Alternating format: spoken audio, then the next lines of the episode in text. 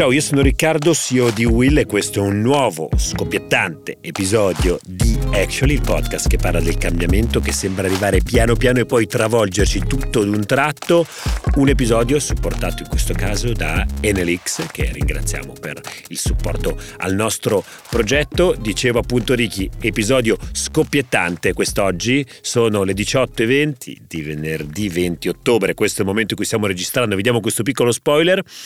e io sono elettrizzato. Non so come stai tu, mio caro a Riccardino Bassetto. Buonasera. Eh, buonasera, è uno dei momenti più belli della settimana. Si chiude sempre così ormai da qualche settimana te chiudi che adesso vai a fare l'aperitivo, invece qua noi siamo qua in miniera ancora con la pala a spalare ancora per un bel le dirò, po'. Le dirò che io ieri sera ero qui fino a molto molto tardi perché ci sono state le famose birrette del giovedì con Eccolo. i membri della membership. Eccolo. È stato molto molto bello. Eh, tra l'altro tante persone sono venute, tanti ascoltatori di Actually, e allora ci siamo messi un po' a parlare eh, di, delle ultime puntate. È bello perché poi siamo io e te che facciamo i ragionamenti qui dentro in questo stanzino dei podcast. Pensando che non escano là fuori. Esattamente, e invece è arrivato un ragazzo che si chiamava Alberto che mi ha detto, ma no, senti, ma io ci ho pensato, ma perché le, le autoguide autonome devono essere l'unica soluzione alla distrazione umana alla guida? E quindi ci siamo messi così a parlare, a discutere, è molto, molto interessante vedere, vedere i membri della community,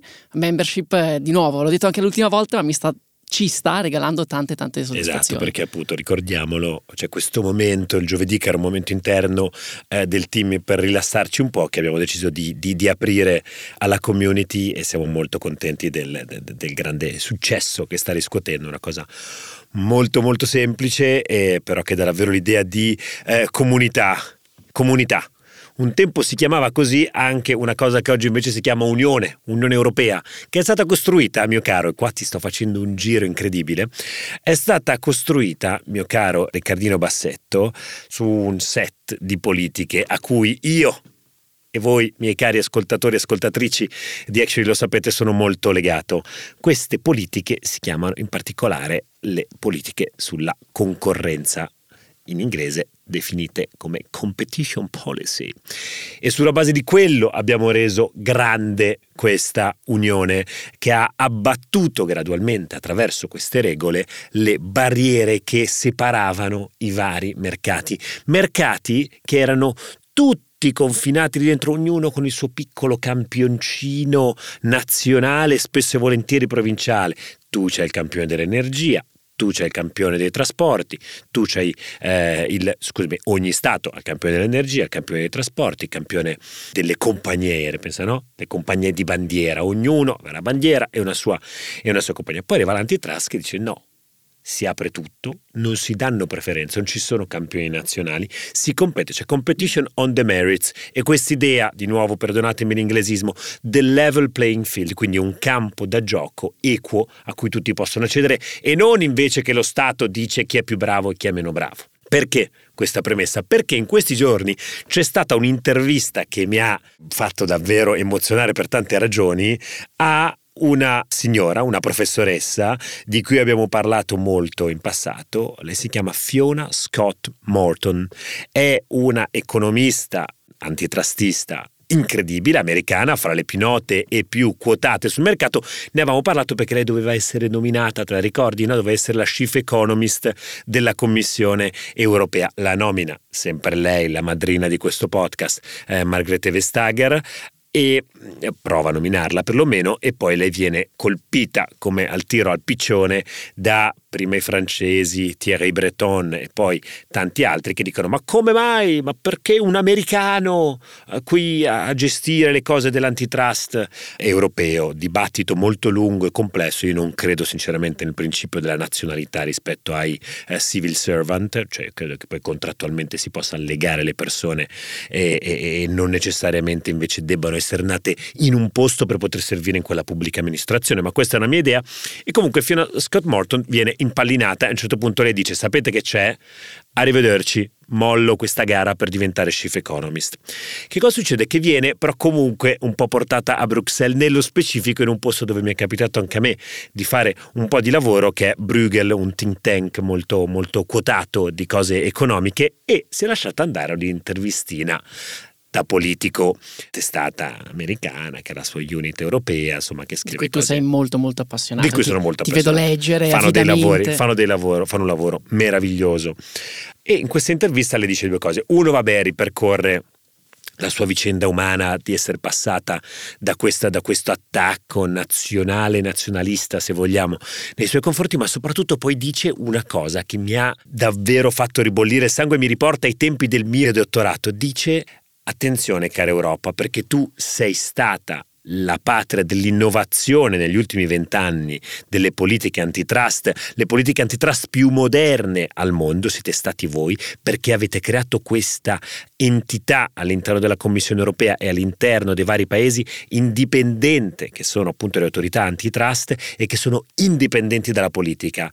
Nell'era post-Covid state commettendo un enorme errore. Sta rientrando dalla porta principale, dal portone, la politica nell'antitrust. Politica e antitrust devono essere separate. C'è la policy antitrust che è più vicina a livello di gestione diciamo, ad un mondo regolatorio, è, è- basata, è basata sui numeri, su analisi eh, quantitative eh, e anche qualitative naturalmente, ma che nulla hanno a che vedere con le inclinazioni politiche del momento. Questo perché mi ricollego alla mia premessa. Un campione nazionale, no? questa questa idea dei national champions, si costruisce come? Non sulla base del merito, ma c'è qualcuno che a un certo punto dice quello sarà il campione nazionale, con quello noi competeremo contro la Silicon Valley americana. E poi ci sono gli economisti e anche poi gli antitrustisti che dicono no ma attenzione non è così che nascono le eccellenze, non è con l'intromissione della politica che nascono le eccellenze,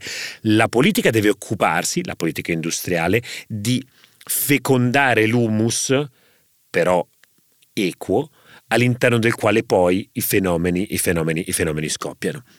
creare incentivi, aiutare e quant'altro. Non invece, non invece quello che si è fatto con questo enorme ritorno che appunto Scott Morton anche denuncia dello Stato in economia a livello europeo. Perché? Perché lo vediamo tutti, ci stiamo richiudendo a livello internazionale, c'è questa fortissima tendenza al protezionismo, si, si ha molta paura in questo momento de- de- de- del ritorno alla globalizzazione economica libera, perché? Perché la Cina ha una sua agenda, gli Stati Uniti ne hanno un'altra, quant'altro, e l'Europa sta eh, diciamo tendendo in questo momento un po' a rinnegare anche là i suoi principi. Naturalmente qui nessuno è naive e, e vuole diciamo negare il problema della competizione internazionale, ma, ma ritornare a sentir parlare nel 2023 dell'idea dei campioni nazionali coltivati all'interno di dei ministeri che scelgono la qualità per noi, questo ci dice Scott Morton, è un errore che l'Europa non deve fare. E poi ci sarà sicuramente qualcuno che dirà: Ma quella è americana, lo sta dicendo eh, perché in realtà ci vuole, ci, vuole, ci vuole compromettere. Io non credo proprio che sia così, credo che sia un'intervista interessante che vi invito ad andare a, a leggere su, eh, su Politico, molto divertente, ma sempre sempre di antitrust a suo modo parlando. Sai chi era un grandissimo antitrustista? La prima persona di cui ho letto qualcosa che mi ha fatto appassionare di antitrust, il mio Riccardino Massetto.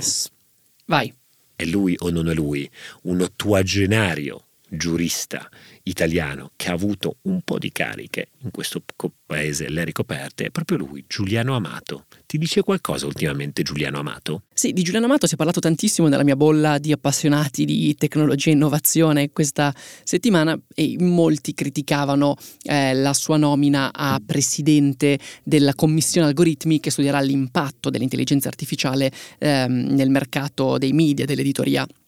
In particolare eh, le critiche nascevano dal fatto che Giuliano Amato ha 85 anni e quindi viene ritenuto troppo anziano per guidare una, un gruppo di ricerca su una tecnologia così giovane, i cui impatti ancora non sono stati eh, probabilmente neanche del tutto scoperti e che di giorno in giorno fa dei passi da gigante mostruosi. Critica che non mi trova particolarmente allineato, anzi, tu sai che io sono un grande sostenitore del fatto che non conta l'età, ma contano le competenze. Normalmente è il contrario, la dici questa, no? Per, per, per legittimare te stesso. Esatto, e Giuliano Amato di competenze ne ha moltissime, è stato più volte presidente eh, del Consiglio, poi è stato giudice della Corte Costituzionale, è stato addirittura presidente della Corte Costituzionale. Quindi è una delle persone più brillanti in Italia. Tu hai studiato sui suoi testi. Se posso consigliarvelo, Antitrust and the Bounds of Power è qualcosa che si avvicina, diciamo, a un, a un qualcosa di quasi romanzesco, mettiamola così, il dilemma delle democrazie liberali e la storia del, del mercato. Io ve lo consiglio perché è davvero illuminante. Amato è stato uno dei giuristi più fini, fra i giuristi più fini eh, della, della, de, della nostra storia recente, in pochi possono, possono davvero uh, negarlo, soprattutto in questo, in questo, caso. Esatto, quindi diciamo che lui uh, vive il mio stesso pregiudizio, al contrario, io spesso vengo ritenuto troppo giovane, la gente mi chiede quanti anni ho e lui invece viene ritenuto troppo anziano per il ruolo che avrà, ruolo che in realtà mh, mm, sarà un ruolo di coordinamento, lui non sarà la persona poi che effettivamente metterà a terra delle, delle, norme, metterà a terra delle linee guida, ma sarà la persona che guiderà un gruppo di ricerca, un gruppo di professori, di esperti che studiano l'intelligenza artificiale, che vivono di intelligenza artificiale e lui e il ruolo di Giuliano Amato in questo contesto sarà quello di fare in modo che queste persone possano coordinarsi al meglio e il, l'output del loro lavoro sia il migliore possibile. Da questo punto di vista io credo che uh, sia sbagliato quindi uh, giudicarne, giudicarne l'età, ma piuttosto ne giudicheremo, le giudicheremo le competenze. Tra l'altro, se posso poi prendermi un altro spazio, il governo già sta testando in diverse maniere l'utilizzo dell'intelligenza artificiale ehm, all'interno delle sue funzioni. Per esempio, la ministra Casellati, ministra per le riforme istituzionali, ehm, ha sperimentato un, diciamo, questo percorso di semplificazione normativa eliminando addirittura 22.000 regi decreti, cioè norme che provengono da una legislazione che spesso è ormai troppo vecchia per essere, per essere applicata a delle norme che non che, no, che hanno poco senso ma che non sono mai state eliminate e grazie all'utilizzo dell'intelligenza artificiale si è riusciti ad eliminare 22.000 regi decreti. Poi c'è un ulteriore eh, avvicinamento a questo settore da parte eh, del governo, in questo caso della, da parte in questo caso della Camera, eh, che sta facendo un lavoro importante, porterà due esponenti in, eh, e porterà due, eh, due persone, due esponenti in Silicon Valley nelle prossime settimane, appunto per studiare come coniugare l'aspetto normativo con poi il lavoro di tutti i giorni alla Camera. Quindi diciamo stiamo facendo un, un, grande, un grande, lavoro, non mi trovano particolarmente allineato, non mi trovano particolarmente d'accordo le accuse ehm, a Giuliano D'Amato. Certo poi ci sono le critiche sul fatto che Giuliano D'Amato può sembrare una scelta immediata, una scelta semplice, nel senso che è una persona che abbiamo detto ehm, co- che ha ricoperto moltissimi ruoli e quindi eh, era in grado anche in qualche modo di ricoprire questo e invece non si è magari fatto quell'esercizio in più di ricerca di una persona che magari potrebbe essere altrettanto brillante ma che non ha avuto diciamo ancora quel cursus honorum e invece eh, si poteva far crescere grazie proprio a questo, mm, a questo incarico. Sono molto d'accordo, poi naturalmente capisco tante valutazioni politiche che noi, che noi qui non, non, non, facciamo, non ci metteremo sicuramente a fare su Actually che riguardano eh, Amato, talvolta anche la, la, la, la, volontà o la possibilità di dire di no. Eh, che dai anche solo un segnale, diciamo, di non accettare l'ennesimo incarico, ben sapendo che quell'incarico sarà strumentalizzato, ben sapendo che la gente ti verrà a rincorrere per dire, e eh, forse dici, le ho fatte tutte, questa posso anche passarla, ma non, non, non, ho un'opinione forte su questo assolutamente. Mi sento, mi sento, di dire che appunto la competenza è quella che deve essere premiata talvolta, sicuramente in certi ambienti c'è un po' di pigrizia da andarla a cercare, quindi dici, beh, ci esatto. mettiamo Coli che bravo, ce l'ha portata di mano e lo sappiamo, amato, una macchina da guerra e che vuoi, che non, vuoi che non la sappia fare? Sicuramente la sa fare, però sarebbe forse in alcuni casi riuscire a, diciamo, a deficientare anche un po' di spoil system forse è, un termine eh, sbagliato, però ecco, potrebbe farci, potrebbe farci bene. Io direi a questo punto, visto che stiamo sostanzialmente zoomando pian pianino da, da principi che, che, che, so, che, hanno a che fare con la regolamentazione e stiamo mm, avvicinandoci al tema principale di questa puntata, che invece è, eh, come spesso capita, particolarmente tecnologico, tecnologia che incontra le città, eh, abbiamo una big story di oggi che è sostenuta da Enelix, eh, sponsor di questo episodio di Actually. Io direi di non esitare oltre e di eh, lanciare il gingolino. Ci sentiamo dall'altra parte. Eccoci qua, eh, Big Story, eh, andiamo ad affrontare un tema complessissimo che però ci riguarda molto da vicino per una serie di ragioni. Parleremo di città intelligenti, quindi il binomio fra tecnologia e città, eh, ci riguarda da vicino per una serie di ragioni. Un po' perché lo sapete, in casa Will il tema delle città è una fissa, tanto che eh, proprio in questi giorni ci stiamo arrivando, eh, si terrà il primo grande festival organizzato da Will Future for Cities, eh, due giorni a base eh, Milano in cui verranno premiati i progetti trasformativi più interessanti e più lungimiranti importanti che abbiamo selezionato fra le oltre 600 candidature che sono arrivate da tutta Italia, quindi progetti trasformativi che si propongono di trasformare le città e portarle, e portarle nel futuro. C'erano un sacco di incontri e un sacco di, di, di panel e keynote. Fra gli ospiti e fra poi anche le realtà che ci hanno sostenuto dal giorno 1 c'è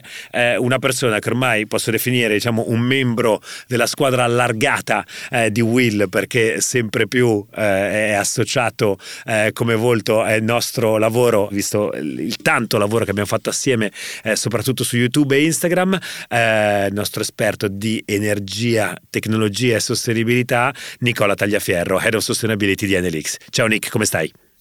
Ciao, ciao, ciao Riccardo, grazie, grazie mille, grazie mille per la, per la presentazione, per l'introduzione. Uh, io sto bene e siamo anche noi molto molto felici di aver fatto questo percorso molto molto molto bello con voi, con voi di Will uh, che, che, ci ha permesso effettivamente di, di, di, arrivare, di, arrivare, alle persone, di poter parlare di energia in maniera, in maniera semplice e di poter parlare di, che, di quella che è l'innovazione, l'evoluzione che questo mondo bellissimo porta, porta con sé. Per cui grazie a voi di questa splendida opportunità. Senti, noi ti utilizziamo sempre per entrare poi nel, nel, nel merito delle cose. La sfida non è tanto quello di, di, parlare necessariamente dell'ultima tecnologia cutting edge, anche se spesso lo abbiamo fatto, ma in realtà soprattutto l'obiettivo di prendere questi macro concetti macro aree che sentiamo ripetere di volta in volta nel dibattito pubblico, continuo abbiamo fatto tantissimo per esempio sulle rinnovabili, le comunità energetiche, e, entrarli, riqualificarli, ridefinirli e portarli un po' nella contemporaneità. Oggi vorremmo, ti proporremo l'ennesima sfida, vediamo se sarai ancora una volta eh, all'altezza, di fare, eh, diciamo, di, di, di, di dare una nuova interpretazione a due parole appunto, le smart cities. Per chi bazzica un po' l'ambiente l'ambiente delle città e o quello delle innovazioni, insomma, no, non è un termine nuovo, se ne è parlato tanto. Mi sento dire forse in alcuni anni, troppo presto, magari c'è stato un momento in cui l'hype della parola e del termine eh, era, era, arrivato prima che effettivamente poi un, un qualche tipo di tecnologia fosse, fosse implementata e, e partirei da qui ti faccio una domanda che è fuori scaletta ma è centrale. Che cos'è per te, come la racconteresti tu, la, la Smart City? Che cos'è? Come la definiresti oggi? Sì, allora, è uh, interessante perché è cambiato tantissimo. Poi, tra l'altro, una cosa che, che, notavo è che poi si sono utilizzati e si sono accavallati tantissimi termini, no? partendo da um, smart cities, poi dopo abbiamo parlato di circular cities, quindi di città circolare. Uh, o di città rigenerative, adesso si parla di regenerative cities, cui uh, si parlava di green cities, così come si è parlato di blue cities, ed effettivamente uh, questo un po' rappresenta anche un, livello in continua evoluzione di un concetto che poi uh, non si è mai consolidato ancora totalmente né nell'opinione pubblica né nei fatti, perché poi chiaramente le due cose non sono poi così così distanti e questo concetto aveva di per sé nato, diciamo così, molto legato a quello che è il mondo uh, della digitalizzazione, delle tecnologie, quindi una città che fosse in grado tramite uh, l'artificial intelligence, l'IoT, di poter interconnettere dispositivi, offrire nuovi servizi, funzionalità, far, fruibile, cioè, diciamo, far fruire meglio tutta una serie di servizi. Però è anche vero che questo concetto, visto così, è molto, molto riduttivo, è anche molto arido se ci pensi dal punto di vista poi delle persone, perché al centro del, delle città ci sono le persone, ci siamo noi che viviamo tutti i giorni con uh, i nostri figli, con i nostri genitori anziani, con, uh, anche con i nostri animali, perché no? Quindi in realtà viviamo da esseri viventi questa realtà. E infatti il concetto uh, in cui poi si sta evolvendo il, uh, questa, questa, smart cities, diciamo così, invece è un concetto più legato alla sostenibilità, uh, dove c'è ad esempio la sicurezza che rappresenta, che rappresenta un tema molto importante, c'è l'inclusione sociale, la durabilità, uh, si pone tantissima attenzione all'inquinamento, che è un tema molto importante, soprattutto nelle grandi, grandi, grandi città, dove poi abbiamo visto quanto questo tema va a impattare sulla mobilità, uh, quindi l'utilizzo meno dei mezzi, dei mezzi privati e, e, chiaramente poi anche dei disagi che si creano perché soprattutto per chi poi lavora e utilizza poi il proprio, proprio mezzo di trasporto. E, e, quindi è sicuramente legata anche, anche, a tutto quello che è il mondo della preservazione del patrimonio culturale e paesaggistico, se pensiamo a città uh, come quelle italiane, così come chiaramente anche proprio della, dell'Europa no? che hanno questo tipo di impatto. Per cui, uh, come vedi, quindi si è partito quindi, da una pura logica uh, tecnologica, se vogliamo dire così, fino poi ad arrivare invece a dei concetti che sono molto più vicini alla vivibilità poi concreta da parte delle persone. E, e quindi è lì proprio che uh, mi, mi, insomma, quindi volevo arrivare, quindi mi, mi, piace arrivare quando si parla di smart cities e parlare quindi di una sostenibilità 360 gradi. Che, che è, un bellissimo, è, un bellissimo, concetto e poi io che sono qui dentro l'uomo che porta, che porta la tecnologia, il tech, eh, a me affascina tantissimo la, la, la, prima parola di smart city, cioè il fatto che sia smart, il fatto che per riuscire poi ad abilitare una smart city sia necessario andare a raccogliere una serie, una serie di dati. Tu hai, hai, citato alcune tecnologie, l'Internet of Things una di queste che sono in grado di ehm, eh, appunto appunto di fare questa raccolta di dati che poi pone del, delle, ulteriori, delle, ulteriori, domande, però secondo me è, è, molto interessante capire che tipo oggi di eh, informazione noi possiamo eh, andare a raccogliere attraverso la tecnologia in una città e poi che cosa possiamo fare con quell'informazione. Beh, eh, diciamo che ci sono tante informazioni, cioè tutto quello che noi facciamo e tutto quello che noi vediamo in realtà può essere trasformato in, uh, in informazione. Questo proprio quindi è il bello del concetto del dato, no? anche di, di, di, di, big data. Una, ci sono degli esempi no? di cui vale sicuramente la pena parlare, ad esempio come quello legato alla mobilità perché le informazioni legate alla mobilità e al traffico, che poi sono delle informazioni uh, raccolte da sempre, sono sono delle informazioni che riguardano i cittadini, ma riguardano la pubblica amministrazione, perché per poter gestire in un certo modo uh, il traffico e per poter poi valutare quelli che sono gli impatti, ad esempio, del traffico sull'ambiente e quindi sulle emissioni, quindi è fondamentale poter raccogliere questi dati, poterli poi analizzare e sulla base di quelli, di, di, delle analisi, diciamo, poter prendere una serie di decisioni. Un esempio concreto uh, legato anche ad un'applicazione in, industriale, in questo caso proprio legato alla mobilità elettrica, per esempio, è l'analisi dei flussi per poter identificare quali sono le posizioni migliori per poter installare delle colonnine di ricarica elettriche. È chiaro che lo si fa in base a quanto flusso uh, c'è, ad esempio, all'interno di alcune aree. Sarebbe inutile per l'ambiente dal punto di vista economico, quindi in generale andare a installare delle colonnine in dei luoghi, per esempio, che non hanno passaggio di autoveicoli,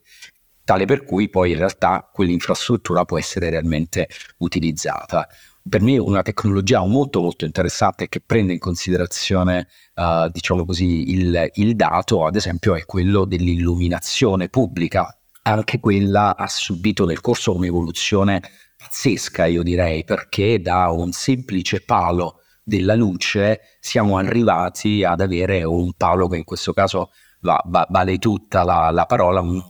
un, smart pole, no? cioè un, un, palo intelligente che è in grado attraverso delle telecamere e dei sensori di poter effettivamente non solo uh, valutare e capire proprio il flusso di, di, auto, ma non solo, ma anche il flusso, poter individuare il flusso di persone, poter essere collegato attraverso l'analisi di questi dati, poter essere collegato con la sicurezza e nel momento in cui individua dei movimenti anomali, immaginate un furto oppure un'aggressione, può immediatamente, attraverso l'analisi di questi dati, inviare questo tipo di alert alle forze della sicurezza, quindi alle forze pubbliche, che poi si occupano di, inter- di, di intervenire. Nello stesso tempo, sempre attraverso l'analisi di questo dato dei flussi, sia di persone che di auto, può decidere l'intensità della luce e quindi decidere se illuminare o meno quella zona e quanto illuminarla. In questo caso immaginate l'elaborazione di questo dato quanto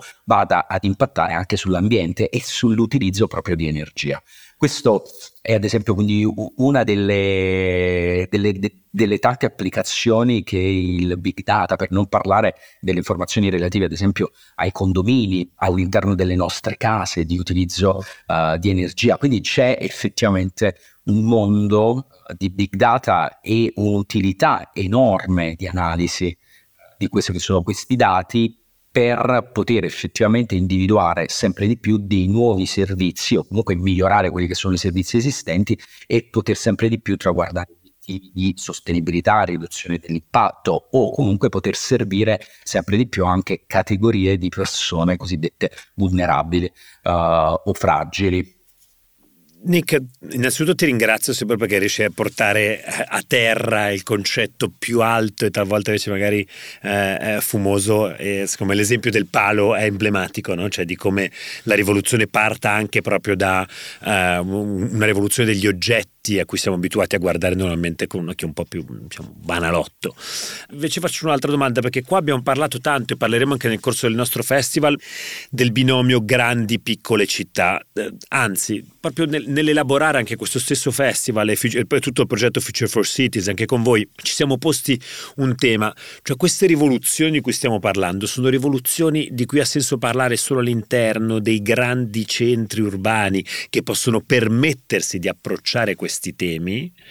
e quindi, perché età, totale legittimità del tema, eh? però ok, ne parlino a New York, a Berlino, a Parigi, eh, a Pechino, ma eh, parlare di smart city fuori da questi, da questi grandi centri eh, non ha senso. Oppure mi dici sei in grado di dirmi anche attraverso l'osservatorio privilegiato che avete voi, eh, insomma, facendo parte della galassia, del gruppo Enel che ha a sua disposizione insomma, una visibilità incredibile su quello che accade nelle città, eh, dici è un tema che si dovrebbero potrebbero porsi anche centri di medie o anche piccole dimensioni. Eh, questa, Riccardo, grazie mille per questa domanda perché è effettivamente, è effettivamente una, una, domanda chiave in questo periodo. Intanto perché l'Italia eh, in particolare, come l'Europa, comunque è composta da tanti piccoli eh, aggregati urbani. Ci sono solo grandi città, ma andiamo a guardare ad esempio la specificità dell'Italia, ci fa capire come in realtà sono proprio l'insieme forse di questi piccoli comuni che un giorno faranno realmente la differenza, più che quelle poche grandi, grandi città. Ed è chiaramente quello che si evince poi anche da una serie di osservatori, anche del Politecnico di Milano, che i piccoli centri eh, chiaramente non possono stare all'avanguardia così come la grande città, perché dietro c'è anche proprio una logica di competenza. Cioè, per poter sviluppare la Smart Cities è importante che dietro ci siano dei tecnici e delle persone che siano in grado effettivamente di poter poi portare avanti questi progetti, ma anche solo pensarli, produrli, uh, renderli esecutivi successivamente. Per cui uh, si parla proprio quindi che questo problema, ad esempio, riguarda il 47% dei comuni. Questo è l'osservatorio Smart Cities della School of Management del Politecnico di Milano. E uh, un altro problema ritorna proprio quello di prima, cioè quello della corretta analisi dei dati, che anche questa è una barriera importante e riguarda il 40% dei comuni. Questo perché vi ho dato queste informazioni? Perché effettivamente uh, è fondamentale per poter solo avere la visione di cosa all'interno di quel piccolo centro urbano si possa realizzare in termini di sostenibilità, in termini di smart cities, uh, in termini di innovazione digitale, tecnologica, effettivamente quindi bisogna conoscere questo tipo di uh, tecnologie, bisogna conoscere cosa succede nelle altre città, per cui la componente umana e la visione umana, la competenza umana è fondamentale. Se a quella aggiungiamo la capacità di analizzare questi dati specifici, perché poi ogni comune ha delle situazioni specifiche, che vanno analizzate e quindi vanno trovate delle soluzioni specifiche di quel contesto e chiaramente c'è anche lì tutto un problema tecnologico, quindi di raccolta dati, di consapevolezza da parte del comune di quelli che sono dei dati cosiddetti poi open, de- open data, no? open data che poi si mettono anche a disposizione e devono essere messi a disposizione di tutti perché è una elevatissima forma poi di crescita e lo vedremo anche poi uh, semmai successivamente nella, nella, chiacchierata che andremo a fare, è fondamentale che ci sia, uh, diciamo così, questo tipo, di, questo tipo di evoluzione per poter portare i piccoli comuni verso, verso questi obiettivi. Noi, quello che posso dirti è che come Enelix abbiamo avviato un lavoro, abbiamo lanciato un un programma pazzesco, si chiama Open Data for Smart and Sustainable Cities e um, attraverso l'utilizzo proprio di uh, dati uh, di open data, proprio di quei dati di cui parlavamo prima, che sono liberamente accessibili da tutti e che vengono messi insieme pubblicati e sono raccolti chiaramente nell'ambito della pubblica amministrazione, abbiamo sviluppato proprio tre indicatori per metterli poi a disposizione dei comuni non solo grandi, ma soprattutto dei più piccoli, che sono quelli che ne avevano maggiormente, maggiormente bisogno, e che eh, fondamentalmente fossero concentrati quindi su tre tematiche. La prima è quella della CO2. Infatti, quindi il primo è proprio un indicatore di CO2 a livello comunale. Scendiamo a livello di singolo comune ed andiamo a stimare il livello di emissioni antropiche dei singoli comuni. Tra l'altro, tutti questi data di cui vi, vi, vi, sto parlando sono tutti accessibili dal portale Urban, eh, che è un portale eh, di NLX riservato proprio alle, amministrazioni pubbliche e dove queste poi possono andare e vedere cosa succede all'interno del proprio, del proprio comune. E eh, come ti dicevo, quindi un primo indice è questo della CO2 e misura il livello di emissioni antropiche. E uh, addirittura è interessante perché poi il singolo comune può capire anche l'impatto di queste emissioni da parte dei diversi settori emissivi, sempre all'interno dello stesso comune, per cui uh, anche questo è importante capire poi da quale segmento provengono, da quello industriale, semmai da quello residenziale, prevalentemente quindi dai, dalle persone o per esempio dalle attività commerciali. Questo è comunque uno proprio di quei punti fondamentali di cui i comuni hanno bisogno per poter definire le loro strategie. Un altro indicatore molto importante sempre all'interno della piattaforma Urban è quello del uh, livello e l'indice di circolarità, quindi che misura il livello di circolarità, che poi tra l'altro si suddivide a sua volta in quattro sotto indicatori. Uno è il livello di digitalizzazione, perché la circolarità e la digitalizzazione vanno di pari passo. Un altro è quello di ambiente ed energia, un altro è la mobilità e un altro, diciamo quindi dei, uh, degli ambiti che sono presi in analisi per poi poter definire questo Circular City Index è proprio quello dei rifiuti. Non poteva mancare, quindi si sa quanto tutta la parte dei rifiuti sia estremamente collegata alla, alla, circolarità. E infine l'ultimo indice estremamente importante, a mio avviso, è quello del 15 Minute Index, quindi dell'indice dei 15 minuti. E questo indicatore in realtà vuole uh, spiegare, tra l'altro, un indicatore europeo voluto dall'Unione Europea è stato sviluppato quindi con l'Università di Firenze, quindi a differenza invece del lavoro che invece è stato fatto con l'Università di Siena per quanto riguarda l'indice quello di circolarità, questo specifico del 15 minuti index uh, vuole andare a capire quanto i servizi, quindi legati a ambiente, economia, mobilità, abitazioni, salute, alimentari, istruzione, e altri servizi come sport, cultura, quindi eccetera, quindi siano raggiungibili da tutti nell'arco di 15 minuti. Questo è un indicatore soprattutto chiaramente per le grandi città che di solito poi crescono e crescono in maniera disomogenea, in maniera disorganizzata, tale per cui ci si ritrova spesso in delle aree isolate, in dei centri che poi non hanno realmente l'accessibilità tutta una serie di servizi. Pensate quanto è utile per una grande metropoli attraverso quest'indice capire se tutte le aree che stanno sotto quella specifica amministrazione in realtà dispongono di tutti i servizi, in modo da non creare dei, delle isole di abitazione, cittadini che poi per poter raggiungere un determinato servizio deve effettivamente fare una traversata o quasi raggiungere un'altra città, diciamo, no? E quindi questo è importantissimo per dare un senso di comunità e soprattutto per dare poi la possibilità alle persone, ripeto, uh, che soffrono, ad esempio, che sperimentano disabilità, che quindi fanno parte di quelle che sono le persone fragili, dare la possibilità a tutti di poter avere tutti i servizi, diciamo così, quindi all'interno dei 15 minuti. Assolutamente, il concetto dei 15 minuti è mega interessante, ne abbiamo parlato spesso qui su Actually e poi ovviamente in maniera ancora più approfondita sul podcast Città in cui sei stato anche ospite diverse volte. Questi tre indicatori in realtà sono, sono mega interessanti, tu li, li nominavi.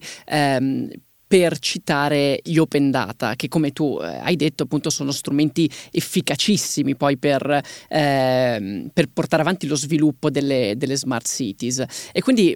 un'altra cosa che mi, mi verrebbe da chiederti è quali sono i più importanti in questo momento ostacoli che, uh, che voi vedete all'orizzonte nel, effettivamente in uno sviluppo delle smart cities completo? Come diceva prima Ricky, le smart cities sono un concetto che sentiamo nelle nostre orecchie da tanto tanto tempo ma che forse non si è mai ancora pienamente realizzato. Gli open data possono essere fondamentali per, eh, per lo sviluppo. Ci sono altri elementi che in questo momento stanno ostacolando e per i quali magari c'è già anche una soluzione. Allora, diciamo che per, per questo leggevo, leggevo, recentemente una dichiarazione di una, un architetto olandese che si chiama Rem uh, Kulas, spero di aver pronunciato bene, pronunciato bene noi, però mi aveva, mi aveva colpito, mi aveva colpito, quindi sicuramente, tra l'altro quindi è stato poi pubblicato dalla Commissione Europea e il, diciamo così, quindi il suo, il suo pensiero era quello legato ad una definizione della smart cities, lui vedeva, vede le smart cities, quindi delle e, vedi il rischio di far diventare questo concetto delle smart cities un concetto molto stupido, tra l'altro non utilizzabile più da, né dai comuni né, né, dalla pubblica amministrazione né dagli stessi cittadini in grado di non portare dei, più dei vantaggi a nessuno, soprattutto quando queste smart cities quindi vengono progettate da Uh, esperti solamente quindi di tecnologici, quindi semmai quindi IT informatici, quindi è una, è una visione di smart cities, per questo ritorniamo proprio alla prima domanda, uh, purtroppo quindi ri- ritorna una visione di smart cities troppo legata alla tecnologia e tra l'altro legata ad una tecnologia evoluta perché fatta da esperti di information technology. In realtà la smart cities è fatta da persone anziane, è fatta da bambini, è fatta da immigrati, anche quindi da persone che spesso non parlano la nostra lingua, per cui uh, il punto è che finché la città non viene progettata per essere effettivamente uh, vissuta uh, da parte di tutti, di tutte quante le categorie, noi rischiamo effettivamente di fare un grande buco nell'acqua. Io mi ci ritrovo molto, quindi mi piace questo limite, l'individuazione di questa tipologia di limite, che poi in realtà è un qualcosa che se ci si pensa, no? un po' uh, legata a tutto quello che ad oggi facciamo. Se pensiamo semplicemente allo sviluppo di un sito o di un'app, questi i siti o le app che hanno veramente successo e che riescono veramente a sfondare poi sul mercato sono quelle che sono fatte a prova di tutti. Sono un po', ritorna anche il concetto della Apple, no? di quando ha fatto nascere, ha fatto nascere l'iPhone o l'iPad, no? quindi con queste grandi icone lanciando proprio questo modello semplificato, quindi utilizzabile anche e soprattutto quindi dai bambini, che poi chiaramente quindi si è trasformato anche per, mh, mm, uh, con un strumento molto utile per le, persone, per le persone anziane. Per cui effettivamente il punto è proprio quello, pensare e progettare queste smart cities, diciamo così, quindi per essere utilizzate da parte, da parte di tutti. Però se vogliamo riguardare quelli che sono i limiti che ci sono ad oggi, chiaramente ritornano quelli di cui abbiamo parlato prima, cioè la mancanza di competenze adeguate anche nei piccoli comuni, quella della raccolta dei dati e, e quindi significa anche uh, avere degli uffici e delle persone preposte questo. Noi spesso quindi come Nedix ci troviamo um, ad interagire costantemente con le pubbliche amministrazioni che sono anche i nostri clienti e quello che riscontriamo è effettivamente una difficoltà uh, nel gestire quelli che sono proprio i loro stessi dati. Il che significa non è tanto solo il problema di doverli dare a noi, semmai per la creazione, per il supporto a loro, quindi di reportistiche specifiche, eccetera, ma è un problema soprattutto per la loro pianificazione, cioè per poter loro stessi definire quelle che sono le strategie, quali sono poi i servizi da fornire ai cittadini. Però nel frattempo diciamo che ci sono anche delle opportunità che emergono da questo report del Politecnico di Milano e che comunque un comune su cinque, ad esempio, ha avviato un progetto di smart cities. Questo è un dato che fa capire che effettivamente si stanno però muovendo le cose. Parliamo anche poi di cose belle, propositive perché ci sono e che il 2022 ad esempio è stato un anno molto positivo per questo mercato che è cresciuto del 23%. Uh, e uh, c'è l'ultimo punto di cui ne, ne parliamo, quindi costantemente ne sentiamo quindi parlare, che sicuramente il PNRR darà sicuramente, ci sono tantissime opportunità, tantissimi progetti inseriti all'interno di questo piano nazionale dei quali chiaramente quindi vedremo i benefici nei prossimi anni. Per cui diciamo che questi tre elementi fanno comunque ben sperare che quantomeno quindi ci sono tutta una serie di cose uh, in programmazione che dovrebbero insomma, portare dei risultati interessanti. Nick, grazie mille, insomma, perché ehm, sei un po' un misto fra, fra, fra, uno scienziato, un uomo di business, oh, un, un, un, uomo di business e un divulgatore, e quindi qualcosa di molto, molto prezioso per noi. Eh, continueremo a parlare di questo tema anche con te il 25-26 di ottobre eh, a base, ci saranno un sacco di altri esperti esperte, apriremo con Saskia Sassen, ci sarà eh, Stefano Boeri, parleremo di ospitalità e dei temi del costo della casa con il rappresentante di Airbnb in Italia e eh, la vice sindaca di Bologna, ci sarà eh, musica, esperienze in giro per Milano perché andremo a visitare tutta la parte ingegneristica del bosco verticale e un sacco di altre esperienze, registratevi eh, al link che vi lasciamo eh, qui in bio, eh, troverete sicuramente tutti noi di Will, troverete anche Nick che ormai fa parte della squadra e insomma che dire, grazie ancora Nick. Grazie mille, grazie mille a voi come sempre, anche io non vedo l'ora di vederci di persona settimana prossima. E allora invitiamo tutti quanti a dare il link in descrizione e ci vediamo lì. Ciao a tutti. Ciao a tutti, ciao a tutte. Ciao, grazie.